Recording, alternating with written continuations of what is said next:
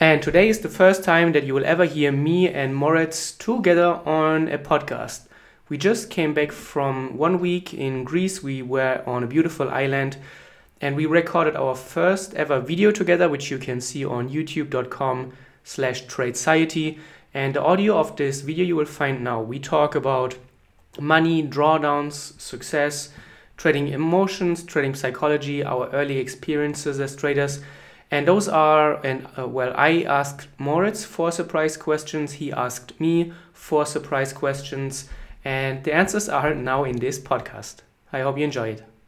Hello, back again. Um, we are doing a new format, and this is not tested, and we didn't brief each other. So I prepared four questions, More prepared four questions, and we will just ask the other one and see what comes out to us. I promise I won't cut anything, so it's gonna be interesting. um, can I start? Sure, sure. Okay, so let's start with an easy question. Um, how do you cope with drawdowns? Do you have any special things that you do, any special yeah activities or something that helps you?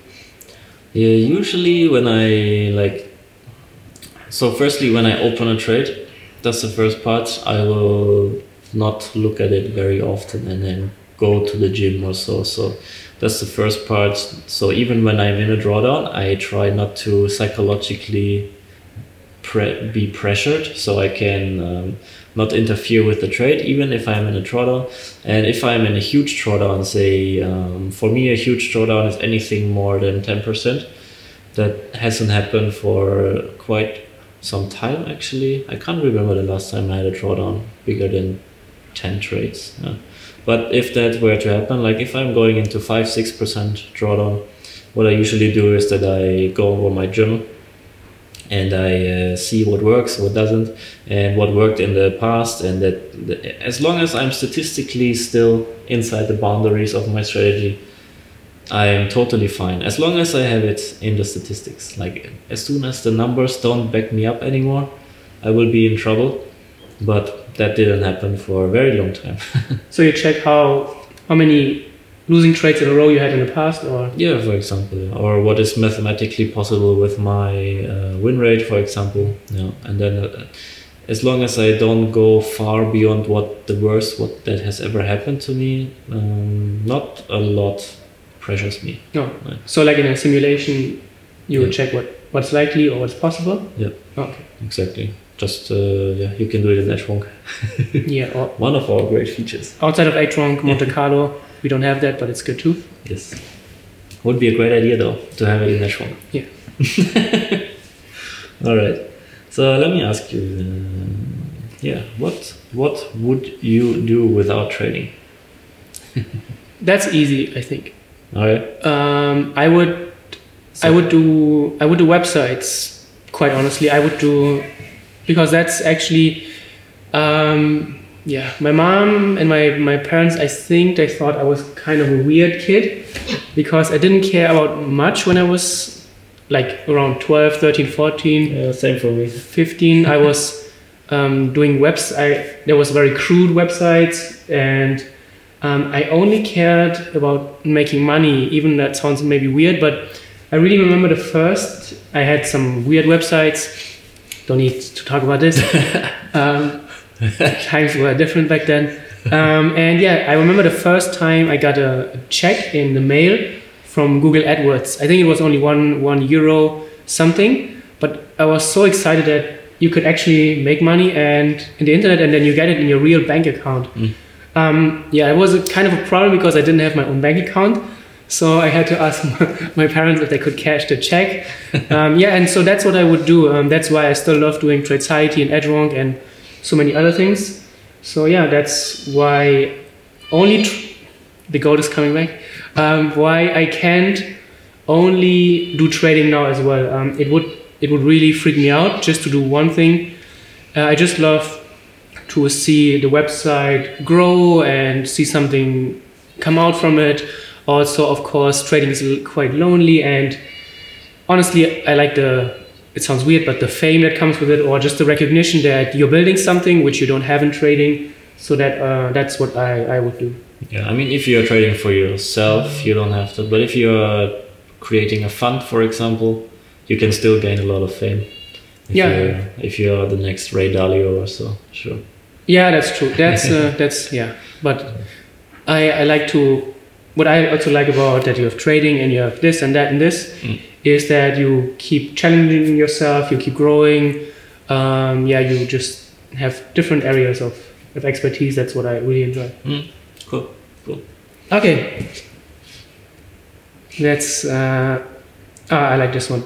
When do you trade at your best? Uh, because trading is quite uh, after some time you you got your rules down and everything. So then what separates the, the pro from the not so pro is what happens in your in your mindset. I, I I believe that. So is there some things you do differently? Things you do to prepare yourself, or is there anything? I think for me, like that's that's the point. Like if I teach someone my strategy, they still won't have the same results as me because I cannot teach them my process. Or if they follow exactly my process, they won't be as it won't be as efficient for them as it will be for me because everyone ticks completely differently. So what I do usually when I am when I don't feel like trading is I just don't trade and I will play video games or I, I can I, I really learned to listen to myself. I can even feel it physically. I get some pressure behind the, the temples here when I I feel too stressed and then I just don't trade, which is like a super awesome indicator to have physically because a lot of people they cannot listen to their um, to their brain or to their mind talking to them because we forgot how to do that a long time ago. But uh, yeah for me the like the biggest edge i have in my process is being lazy. For example i go for a walk. My doctor told me i have to go for more walks actually to de-stress. Uh, yeah i go for walks or i i watch netflix or i, I do something completely unrelated to work and um, just get my energy back and then i go back to the charts and i don't care all if during that time I miss a trade or two or whatever, because my performance is the conglomerate of everything I do. For me as a trader, it means trading. Trading is a lifestyle, right? It means how much stress you have, what you eat, what how you exercise, what you do in your free time. Everything goes into your performance. So if you don't want to trade because you don't feel like it, then just don't trade. But do you think it's different for a trader who doesn't have money? Should he not do that? Should he always try to trade, or do you think it depends a little bit on the account size, or is it just something that, yeah?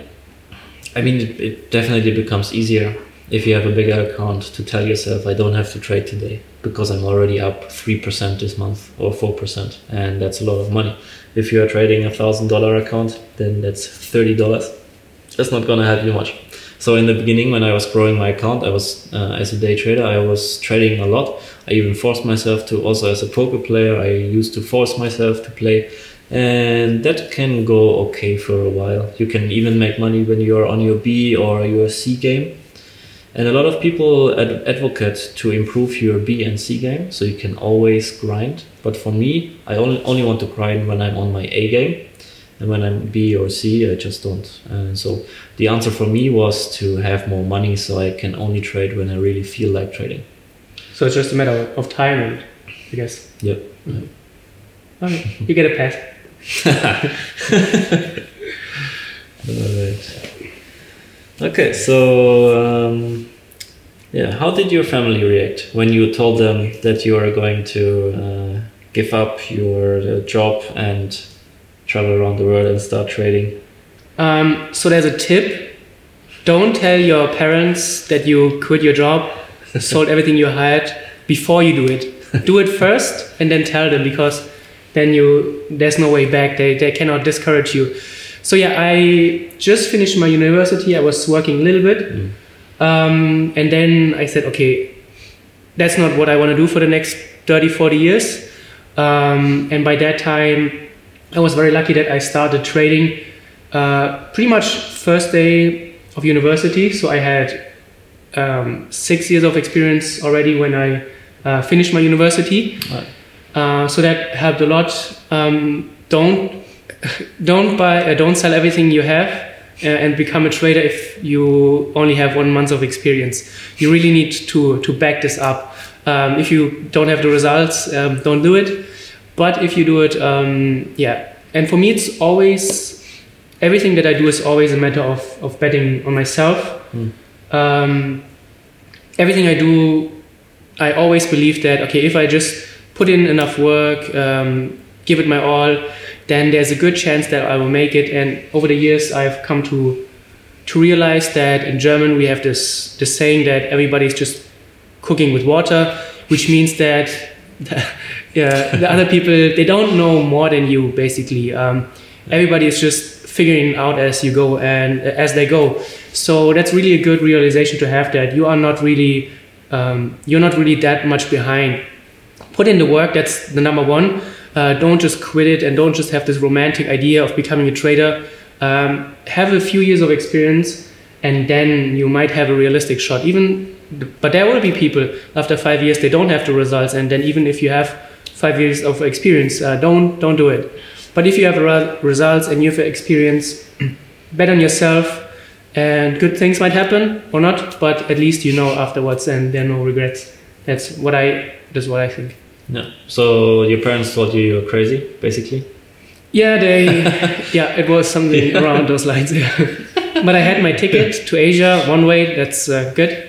I didn't have anything else. Uh, I sold my car, apartment, everything. I only had a little suitcase, so there was not too much they could do about it, and Mm. that helped.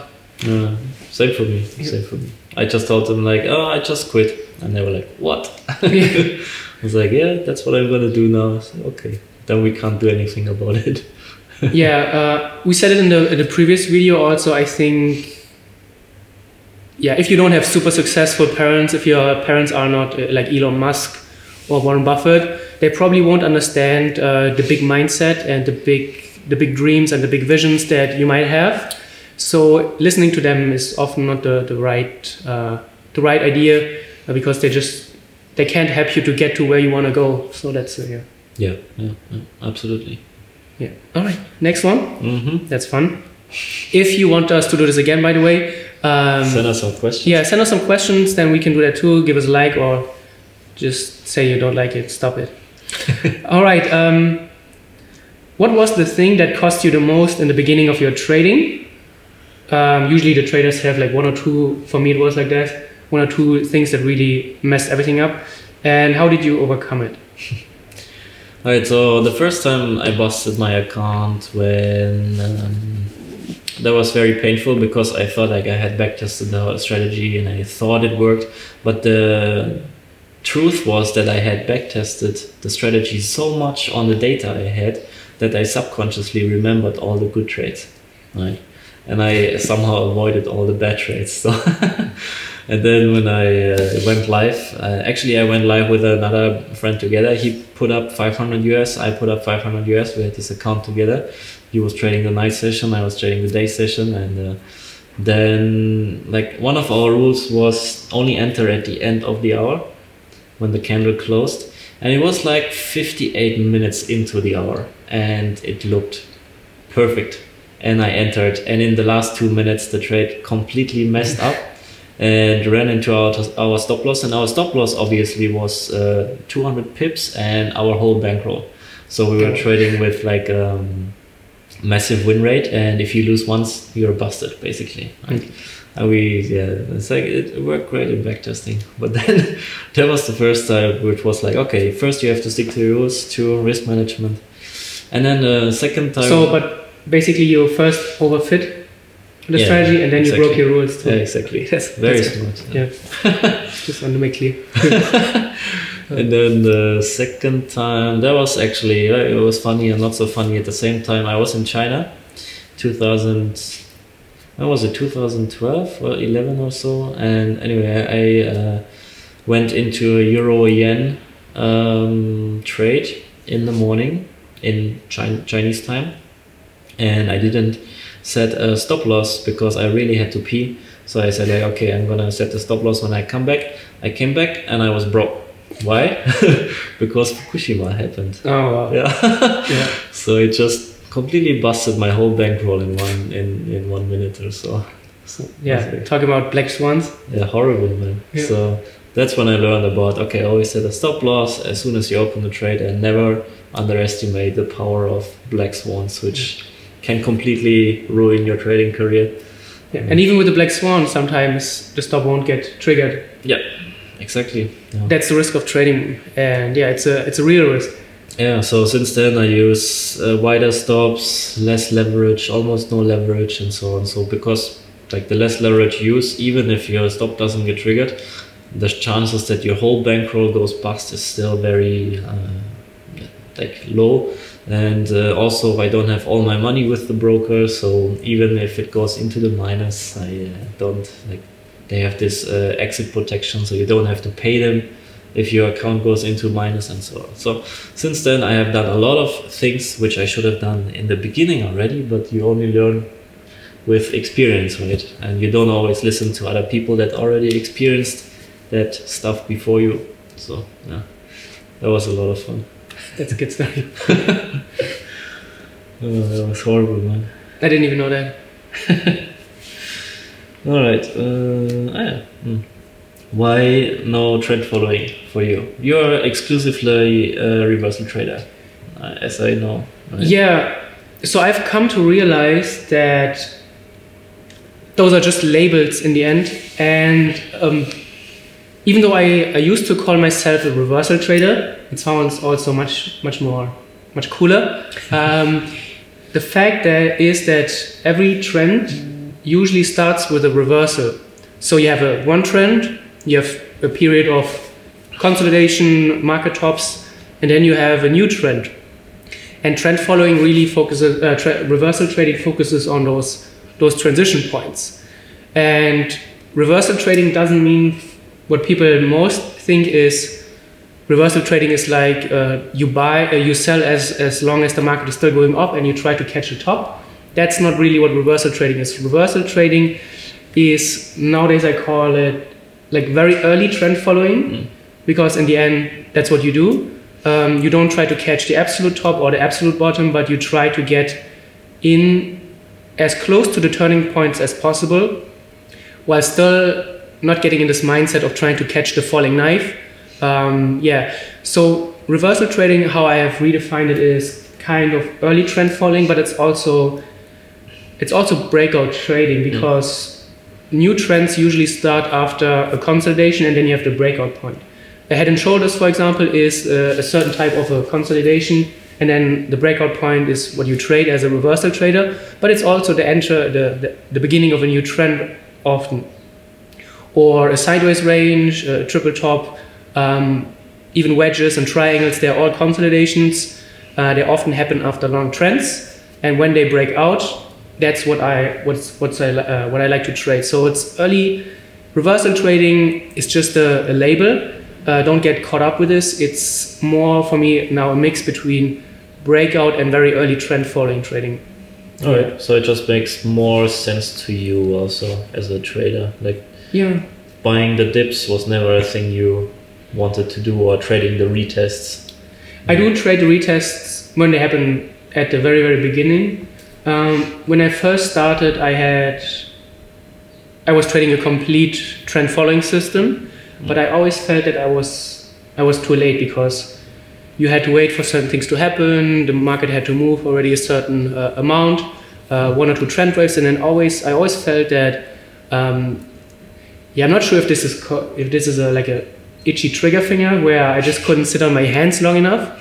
Reversal trading still has that, but as a trend following trader, I always felt that okay, the market was already moving up. I couldn't get in, and then I was yeah, I was I was too emotional and too impatient for that. And I always felt that I was getting too little of the, the trend when I was doing the the mature or late trend following. All right. Uh, for me, it's quite interesting because I was always a trend follower on the smaller time frames as a day trader. But then after I proofread the book you wrote, and I got more and more into your strategy, then so I, I realized that if I look at your reversal setups on the four hour time frame and then I go down to the five minute time frame and time it as a trend trade on the lower time frame, because a a um, like a single move on a higher time frame is a trend on a lower time frame. That's just how markets work. And then it was uh, so I was suddenly now becoming a reversal swing slash day trader. It was super weird, but it made a lot of um, improvements to my trading. So yeah, basically don't get caught up in those uh, labels. So. Yeah, label clicking is very, very, very dangerous. Yeah. Alright, cool. Okay, I think one more. okay. Um, when traders talk about trading systems, often they make the distinct, or I make it. Um, I differentiate between high and low win rate systems because that's also very, very big, um, like factor of a trading system, and it's very personal as well. You might have, you might, okay, or I might give somebody my reversal system, um, certain rules, but then you still have the ability to manage the size of your stops or the size of your, your take profit targets in a way that uh, works with your mindset, how long you would like to stay in a trade, or the size of your stop loss, how much uh, of the win rate are you willing to um, yeah, to reduce based on tight or wide stops. Mm. How do you how do you deal with that?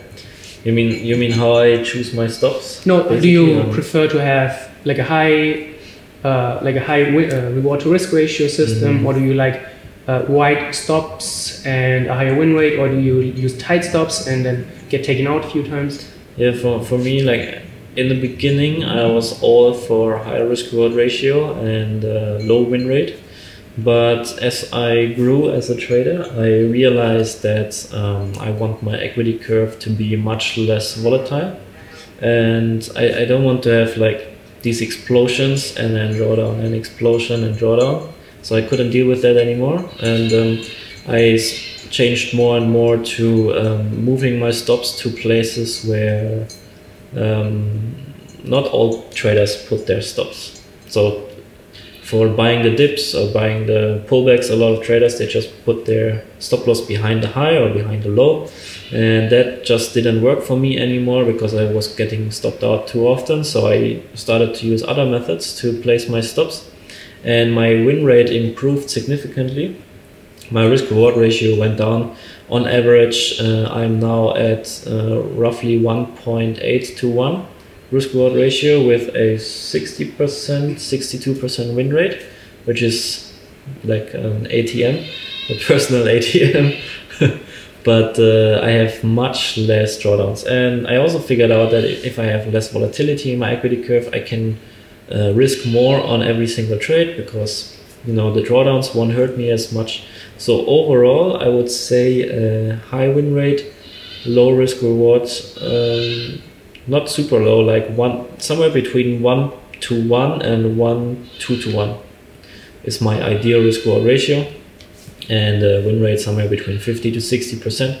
That's for me the ideal trading system because it gives me the perfect drawdowns. It gives me less volatility. I can risk a lot on certain AAA trades, and it gives me overall the best comfort. No. Yeah, understand. Yeah. And I asked the question because we did a like a little seminar in Singapore Mm. a few months back, and you said um, you can reduce the need for accuracy Yeah. with a wider stop loss. So you don't need to be as accurate with your trading uh, if you have a wider stop loss, and that really uh, it really made a lot of sense. And yeah, that's what I want to hear. Yeah. and also the timing becomes less important. So I, I was always placing a lot of emphasis on timing. Like now, when I see a setup, timing is still important, but if I get into the trade and it starts ranging for a few hours, I don't start sweating bullets. I just wait until it goes into my profit target. Yeah, so I was, I was there's a uh, his computer's there, and he put on a trade, and I was walking by it in the morning, and I said, "You're not going to manage this," because it was going all over the place, and said, "No, no, no, just just let it." Yeah. And yeah, I'm much more, more active, Yeah. and my stops are also much tighter, so I think that's it. yeah, exactly. To each their own. yeah, that's true. Yeah. And those goats are having a party. yeah, you still hear our goats? They're yeah, still there, obviously. All right, last question for you. Uh, what's your final goal in trading? Like, what do you want? What's the ultimate goal you want to reach in trading? Um, so let's be honest. For me, it's only about making money, um, and that's that's the truth. It's the way it is. Uh, it's only about money, and I think that also might be a problem because then there's the question when is it enough and obviously it's never enough um, but you also never have enough fame right if Yeah. you're hunting something then when is it ever enough yeah and Mm. i just come to realize like looking back five years ago um, if someone would have told me okay your life is going to be like this and they would have described how it is today i would have said okay then i'm ready to retire and just do nothing anymore and but you slowly grow into it uh, so Mm. it becomes normal in a way and it doesn't feel it feels good but you always have to remind yourselves okay four years ago this would have seemed absolutely insane. Um, so you have to force yourself to appreciate it. But this feeling goes away quite quickly and what you what you thought is mega luxury is then your your new default your new standard. Yeah. So I think that is something that it's quite hard to deal with because that also means that it's never enough. So it will be interesting um, to see where this goes, and I absolutely have no idea. Um, I just, but I also came to realize that for me, it's all about uh, growing. And yes, I do have goals, but the biggest goal for me is to always keep growing, becoming better, not only trading, but in many, many things. And that's also what makes me happy. Uh, when I work on myself, on certain things, and I see improvements, that's, uh, that's the thing that I came to realize, okay, that's really, that's what makes me happy. That's my goal. Um, so my goal is growing and always becoming better. Mm. All right. Yeah. Cool. That's like for me also like when when I reach a certain level of um, trading success, I stay there for maybe six seven months and just execute my strategy, and then I feel like okay, what's next? But I cannot really tell you where I will be in ten years or twenty years, but. I certainly know that it will be a much higher level than where I am right now. Yeah, because in the end, it's all about the process. Yeah. That's also why it's never enough. so you don't have the plan to retire at a certain point. No, Never. like I, I would probably just go crazy. Um, Yeah. And we talked about this like days or a few weeks back, and we, we said that there are certain people who have their life goal is to retire early. But I think that those people, if you, if you if your life goal is to lay around at the beach and do nothing, then you probably don't have the mindset to get there in the first place. Uh, yeah. So those are the people really that that make a difference. Like Elon Musk doesn't have to work. Warren Buffett certainly doesn't have to work. Uh, The Rock doesn't have to work, and all of those guys. But you could also not imagine that they just quit now and lay at the beach all day and just uh, drink pina colada. exactly. Yeah, you need to have this crazy mindset. I think that retirement is not even not even an option. There are these people like I, I don't remember who said that, but there are these people. If you put them in the forest, they will just ch- start chopping wood until the forest disappears. So there are some people that just always work. That's just how they are. And even if you are not like this, when you are maybe in your twenties, you can learn this growth mindset absolutely, and just grow into it and become like these people. If you truly want to achieve something remarkable in your life. Yeah.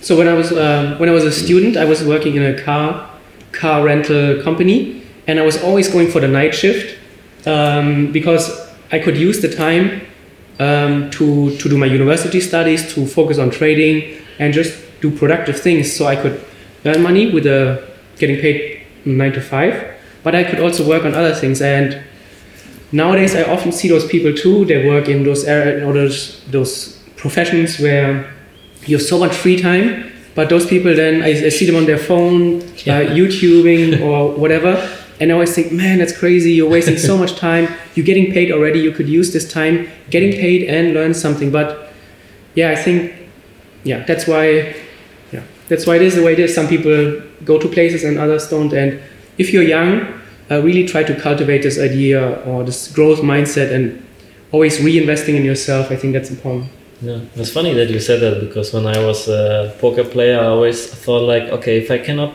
make the the money I need with poker, I will just become a night guard and then play poker during the night. so because like come on, if you look at the night, most of most of them they are sleeping on their desks, the night shifts. So might as well do something useful. Yeah. All right. I think that's it. That's a wrap. That was fun. So yeah, if you like the format, then let us know. If you don't like it, um, go somewhere else. then all right. See you in the next one. Bye bye. Take care.